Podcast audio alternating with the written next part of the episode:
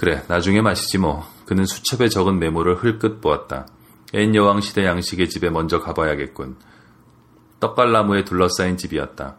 아까 쌍안경으로 보았을 때 그 황폐해진 몰골이 마음에 쏙 들었다. 돈이 꽤 아쉬워 보이는 집이었다. 어쨌든 보기스 씨는 앤 여왕 시대 집에서는 늘 운이 좋았다. 그는 다시 차에 올라타 핸드브레이크를 풀고 시동을 걸지 않은 상태로 천천히 언덕을 내려가기 시작했다. 이 순간 시럴 보기스 씨는 성직자 복장으로 변장을 하고 있다는 것 외에 수상쩍어 보이는 면은 찾아보기 힘들었다. 그의 직업은 골동품 가구 상인이었다. 첼시의 킹즈로드에 가게가 있었다. 가게는 그다지 크지 않았고 거래도 많지 않았다. 그러나 싸게, 아주 싸게 물건을 사서 아주 아주 비싸게 팔았기 때문에 매년 짭짤한 수입을 올리고 있었다. 그는 영업에 재능이 있었다.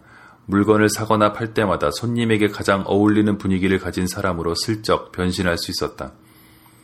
나이든 사람들 앞에서는 엄숙하고 매력적인 모습으로 변신했고, 부자 앞에서는 비굴한 모습으로 변신했으며, 신앙심이 깊은 사람들 앞에서는 수수한 모습으로 변신했고, 약한 사람들 앞에서는 오만한 모습으로 변신했으며, 과부 앞에서는 짓궂은 모습으로 변신했고, 독신녀 앞에서는 교활하고 뻔뻔스러운 모습으로 변신했다.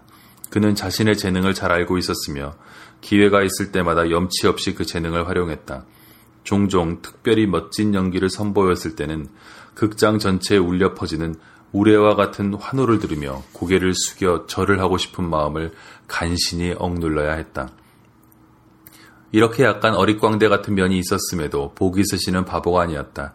어떤 사람들 말에 따르면 그는 런던에서 프랑스, 영국, 이탈리아 가구를 가장 잘 아는 사람으로 손꼽혔다.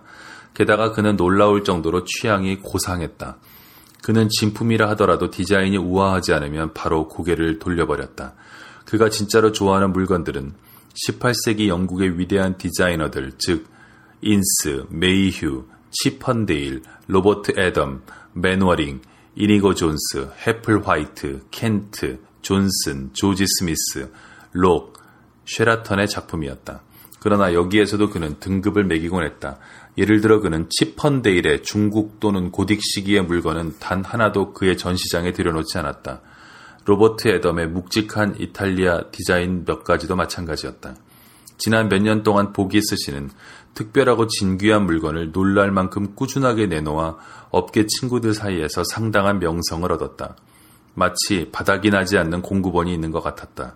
개인 창고 같은 것이 있어 일주일에 한 번씩 차를 타고 나가 물건을 가져오기만 하면 되는 것 같았다.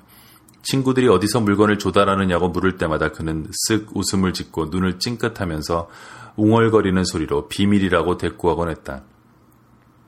보기스 씨의 비밀은 간단했다. 그것은 거의 9년 전 어느 일요일 오후에 시골을 운전하다 일어난 일에서 영감을 얻은 것이었다.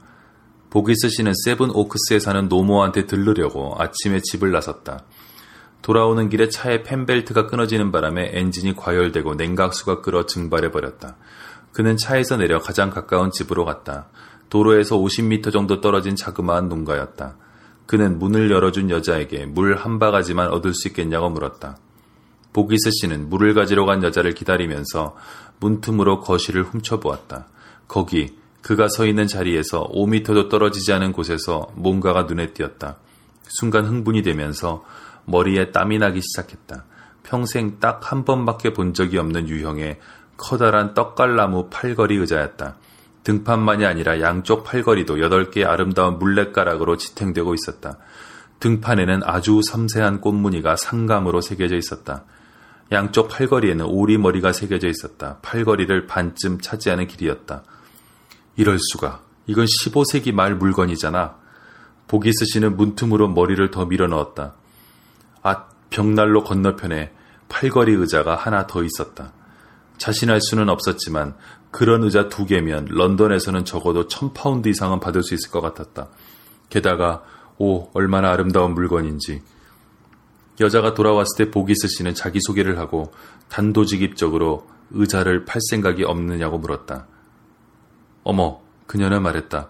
저 의자들을 왜 팔아야 하는 건지 모르겠는데요. 아무런 이유도 없죠. 그냥 내가 아주 좋은 값으로 살 용의가 있다는 것 외에는요. 얼마나 주실 건데요? 저건 물론 파는 물건이 아니지만 그냥 호기심에서 그냥 재미삼아 물어보는 거예요. 얼마나 주실 수 있는데요?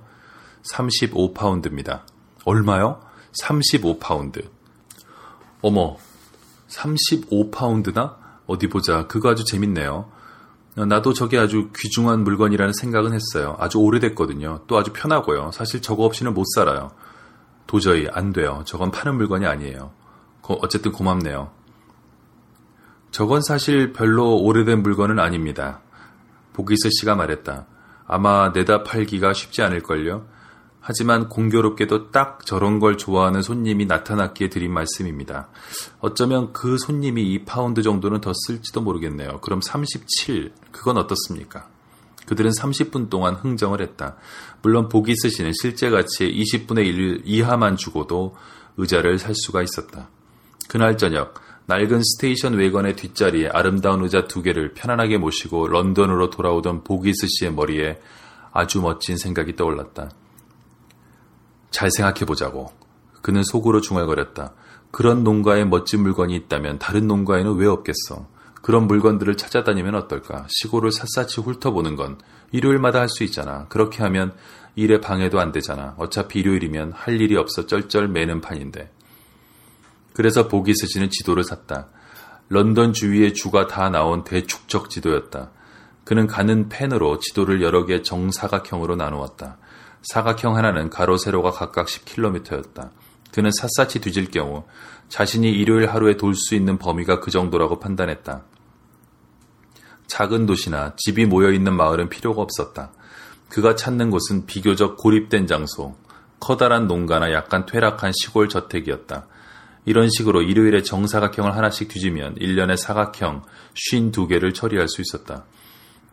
오래지 않아 런던 주위의 모든 농장, 모든 시골 주택을 뒤질 수 있을 것 같았다. 물론 그렇게 간단하게 처리할 수 있는 문제는 아니었다. 시골 사람은 의심이 많았다. 갑자기 궁핍해진 부자도 마찬가지였다. 초인종을 누르고 부탁을 한다고 해서 집 구경을 시켜줄 리 만무했다. 절대 그럴 리가 없었다. 그런 식으로는 현관문도 넘어갈 수 없었다. 그렇다면 어떻게 집 안으로 들어갈 것인가? 장사꾼이 아니라고 생각하게 하는 것이 최선이었다. 그는 전화 수리공이 될 수도 있었고, 배관공이 될 수도 있었고, 가스 검침원이 될 수도 있었다. 심지어 성직자가 될 수도 있었다. 이 지점부터 전체적인 계획이 좀 더 구체적인 단계로 접어들기 시작했다. 보기스 씨는 다음과 같은 글이 새겨진 명함을 대량 주문했다. 목사, 시릴 워닝턴 보기스, 희귀가구 보존협회 회장, 빅토리아 앨버트 박물관 협력단체, 보기스 씨는 그때부터 협회를 너무 아끼기 때문에 휴일이면 영국의 시골 가정에 감춰진 보물 목록을 정리하며 여행을 다니는 선량한 늙은 목사가 되었다. 이런 사람을 도대체 누가 내쫓을 것인가? 아무도 내쫓지 않았다. 이렇게 해서 일단 안으로 들어가고 나면 그래서 정말로 원하는 뭔가가 눈에 띄면 그때부터 일을 처리하는 방법이야 수도 없이 꿰고 있었다. 이 구상이 멋지게 들어맞는 바람에 보기스 씨 자신도 좀 놀랐다. 웬만한 집에서는 그를 따뜻하게 환대했다. 처음에는 보기스 씨 자신이 쑥스러울 지경이었다. 콜드파이 한 조각, 포트와인 한 잔, 차 한 잔, 자두 한 바구니, 심지어 가족 모두가 둘러앉은 일요일 저녁 식사. 사람들은 늘 이런 것을 함께 하자고 권했다. 물론 시간이 흐르면서 약간 언짢은 순간도 있었고 불쾌한 사건도 많았다. 하지만 9년이면 일요일이 400번이 넘었다. 그동안 방문한 집 숫자는 엄청났다. 전체적으로 볼 때 이 일은 재미있고 자극적이고 돈이 많이 남는 사업이었다. 이제 또 한 번의 일요일을 맞아 보기스 씨는 버킹엄셔주에서 일을 하고 있었다. 그의 지도에 가장 북쪽에 있는 사각형들 가운데 한 곳으로 옥스퍼드에서 15km 정도 떨어진 곳이다. 보기스 씨는 언덕을 내려와 첫 번째 집, 황폐한 앤 여왕시대 건물로 향하면서 오늘이 운 좋은 날이 될 것 같다는 예감이 들었다. 그는 문에서 100m 정도 떨어진 곳에 차를 세우고 나머지는 걸어가기로 했다. 거래가 끝나기 전에 그의 차를 보여주고 싶지 않았기 때문이었다. 다정한 늙은 목사와 커다란 스테이션 외건은 어쩐 일인지 전혀 어울리지가 않았다. 게다가 이렇게 잠깐이라도 걷다 보면 집을 바깥에서부터 꼼꼼히 살필 수도 있었고 그 집에 적절해 보이는 분위기를 꾸밀 수도 있었다. 보기스 씨는 자동차 진입로를 따라 활달하게 걸었다. 그는 작은 몸집에 다리는 통통하고 배는 불룩 튀어나온 사람이었다. 얼굴은 발그레하고 동글동글했다. 목사 역에는 딱 맞는 얼굴이었다.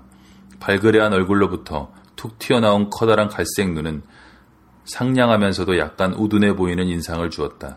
그는 검은 양복을 입고 목에는 목사들이 흔히 다는 칼날을 달고 있었다. 머리에는 검은 중절모를 썼다. 손에는 낡은 떡갈나무 지팡이를 들고 있었는데 그의 의견에 따르면 이것은 소박하고 편안한 인상을 주었다. 그는 현관문에 다가가 초인종을 눌렀다. 안에서 발소리가 들리더니 문이 열리는 것과 동시에 갑자기 그의 앞에 아니 그의 위에 승마복을 입은 거대한 여자가 나타났다. 그녀의 손에 담배 연기가 피어오르고 있었음에도 여자에게서는 마국감과 말똥 냄새가 났다.